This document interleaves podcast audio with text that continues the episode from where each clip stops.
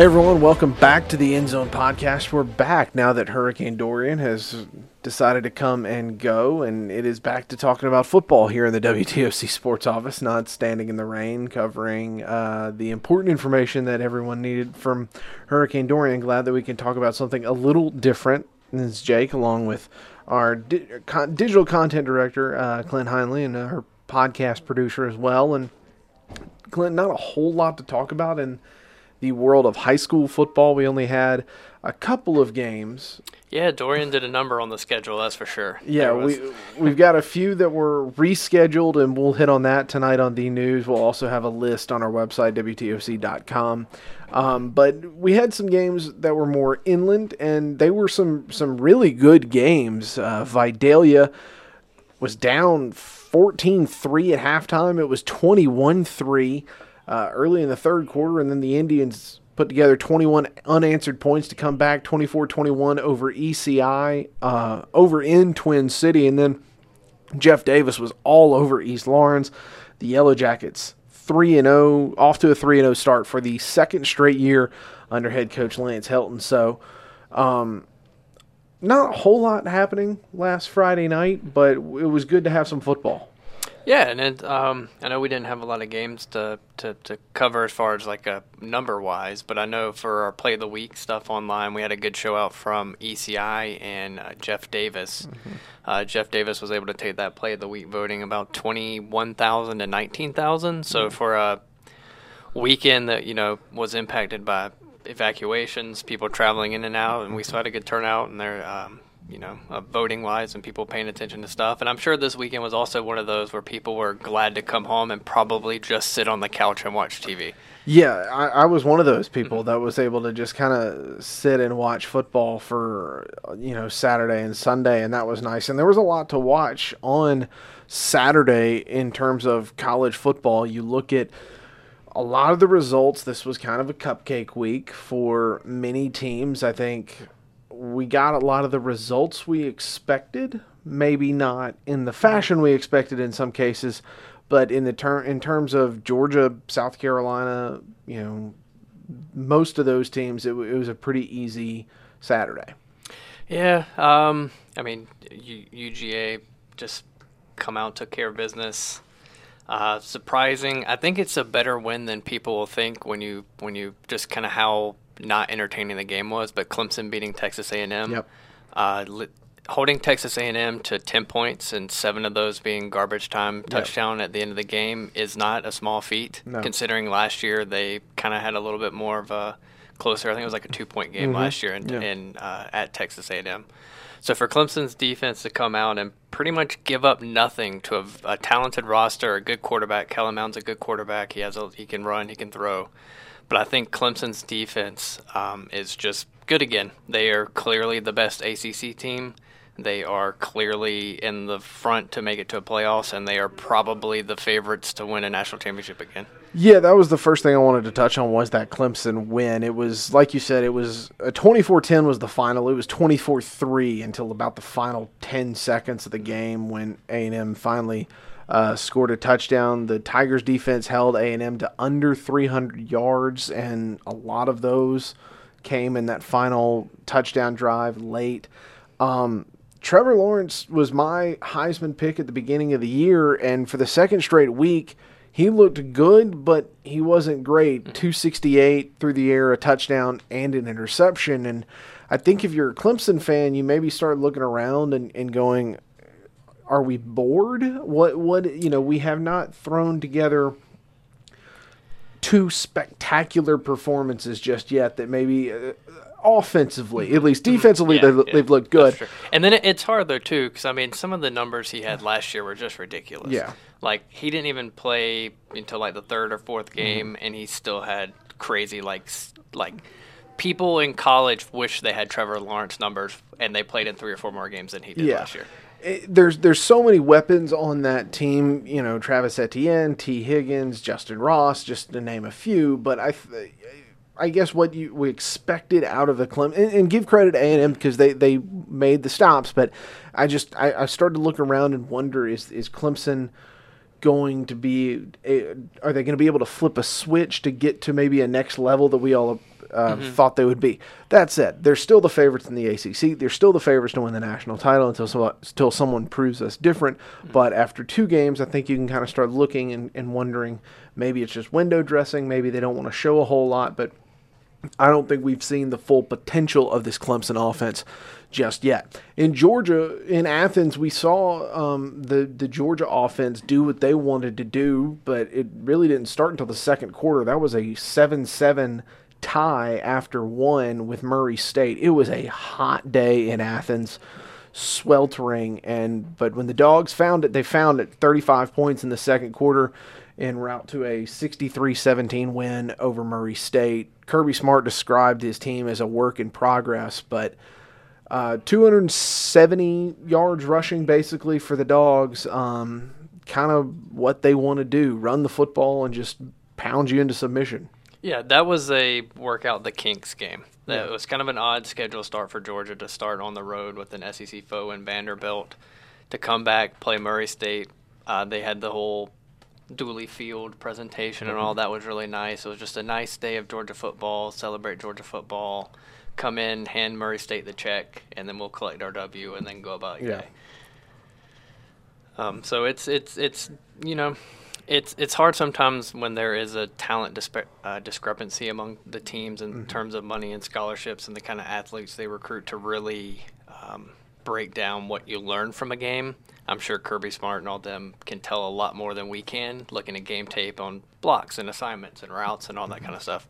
So this is one of those where they can just get more of the guys involved work out the kinks, try a few wrinkles, see if so and so works out here, if this is works, and it and it and it went well for him. You, you can't complain with the 60 points on the board. Exactly. I thought the one thing that was was good. Georgia had six sacks in the game. This was a, an area where they were not good at all last year. Kirby Smart harped on it all off season. Uh, six sacks against Murray State. I understand that that's, this is an FCS team, and Georgia's going to face a lot bigger and better offensive lines uh, for the rest of the year. But anytime you're you're getting that much pressure on the quarterback, you have to be satisfied with it. And of course, Savannah's own Nolan Smith had a sack and a half of those six halves. So good to see uh, a young man from the 912 putting some stuff together. Another guy who had a really good day out of the 912, former Bradwell Tiger Kevin Harris, 147 yards and three touchdowns for South Carolina in their 72 point explosion against Charleston Southern. All those yards and touchdowns came on six carries for the freshman from Hinesville. So uh, a good day for Kevin Harris. He kind of broke onto the scene. Uh, Georgia Tech gets a win over South Florida as well. So, uh, first win of the Geoff Collins era. Still, obviously, a lot of things to work out there for Georgia Tech, but they can at least feel good knowing that they got a victory and, and now kind of can can move forward. I was in Statesboro Saturday, and that was the one game I, I wanted to talk to you about, Clint. Is it was sloppy, but as they say, 26 is more than 18, and Georgia Southern gets out of this out of the stadium with a win over Maine. Uh, it was a good rushing day for Georgia Southern, over 300 yards. Three Eagles actually had 100 yards rushing, first time in a long time that's happened. But seven fumbles on the day. Only one of them was lost, but a fumble in, in that offense, when it puts you back behind the chains, it can do really bad things to your offense. And you saw that a few times for, for Georgia Southern when they were going in to score. They fumble the ball, a bad snap, a bad pitch, and now you're kicking field goals instead of scoring touchdowns. Yeah, it's it's um after going on the road for the first game to LSU and and taking a butt whooping. Just admittedly, that's how that game went. It's almost like it takes the wind out of the sails for the season. Although that game doesn't mean much for the you know the LSU game doesn't mean much for the Sun Belt or where the actual season can go of trying to get to a bowl game and win another bowl game.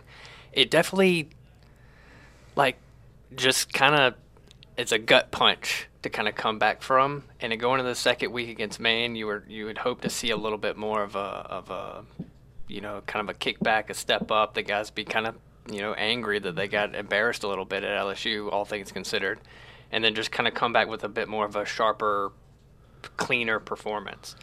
But it's it's it's still Maine. It's you're getting the W. You're you're moving on. You're on the practice field. I know Shai didn't play. Right. Uh, that's you know that's a factor. You're looking at a quarterback who hadn't played a lot, at, if at all. um, before this game. And so it's it's mistakes are not good. You can see where they're kinda. This was one of those games where it would happen after you just kind of got blown out, coming back home. You're having some starting quarterback changes, but it's not something you'd want to see or b- bode well for the rest of the season. And I think one thing that that Southern fans are kind of realizing is that the there's a lot of Sun Belt teams that are getting some pretty big wins. Uh, Georgia State beating Tennessee, Coastal Mm-hmm. Carolina beat Kansas. I know these aren't like you know taking down ranked teams or anything, but it, you know they're going to get into their Sun Belt schedule and they're going to be playing a lot of good teams, Yeah. and so they need to be. You were hoping this Maine game would be one of those opportunities that they could be really sharp going into week three and four than the rest of the season. Yeah, you mentioned Justin Tomlin was in, in quarterback. Shai Werts uh, warmed up, but they ultimately decided to sit him. It sounds like from hearing uh, Lunsford today that they're going into the Minnesota game on Saturday, assuming Tomlin will play quarterback again, will start at quarterback again. But um, I think sloppy is the best word to describe it. It was just there was a lot of mistakes. Um, we mentioned the seven fumbles. Southern was three of thirteen on third down. So there there were things that were highlights and things that you can build on, but obviously a lot of places to improve if you're Georgia Southern. That was a good week for special teams. Yeah, yeah, was, uh, yeah. Tyler Bass, four yeah. field goals, is the uh, Sun Belt Conference Special Teams Player of the Week. But, uh, I remember that time when Georgia Southern couldn't kick a field goal to save their life. That was a that was a period of, of Georgia Southern play where our defense was awesome, offense was great, but we had to like call in guys from everywhere to try to kick a field goal. So it's good to not go through those as much. Clint admitted uh, Georgia Southern alumni and Homer here on the podcast, but Hey. Uh, so yeah, good and bad for Georgia Southern, and obviously they've got uh, a big one coming up uh, Saturday in Minneapolis against the University of Minnesota. Finally, want to touch on Savannah State, who uh, returned to Division Two on Sunday. Their game was moved from Saturday, a 23-22 loss to Florida Tech.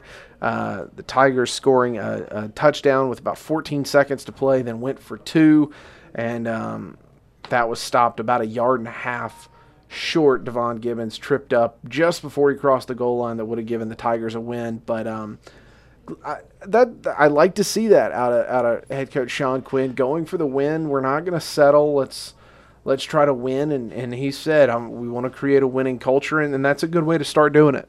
Yeah, and I, I think uh, this game kind of just gives more proof to the fact that dropping down a level was maybe good for the competitive competitiveness of the program and stuff.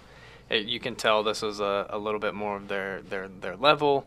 Um, and, and I do agree with the going for two. I do like that. I feel like if you're a program that's been routinely struggling for the past you know several years, coming out and getting a W is it's is much more important, and going for the wins much more important than just trying to get like a tie or maybe go to overtime. But like winning the game now meant more for the team than just taking it to overtime. Yeah, I think y- you you send a message to your program and just making that call. Even even if as it doesn't work, you send the the message. You make the statement that we are playing to win these games. We are not playing to be better. We are not playing to be good enough. We're playing to win.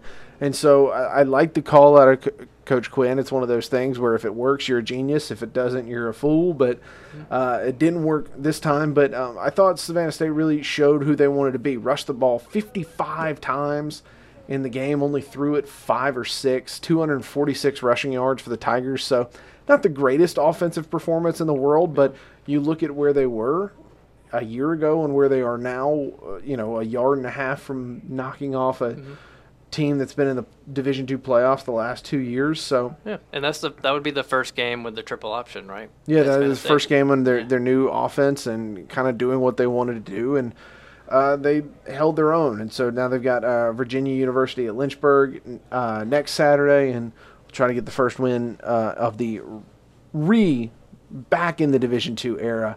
Uh, this Saturday. So if you're a Savannah State fan, I think you're probably pretty happy with what you saw on Saturday. A team that was in the game looking to win late. Yeah. Um, oh, and just the came up a game was short. Sunday, right? 'Cause the Game moved was Sunday, yeah. I wonder if that had any. The LA Tech, I don't really know their Florida Tech, location, yeah. but they're. Uh, I'm sorry, Florida Tech, yeah. Florida Tech.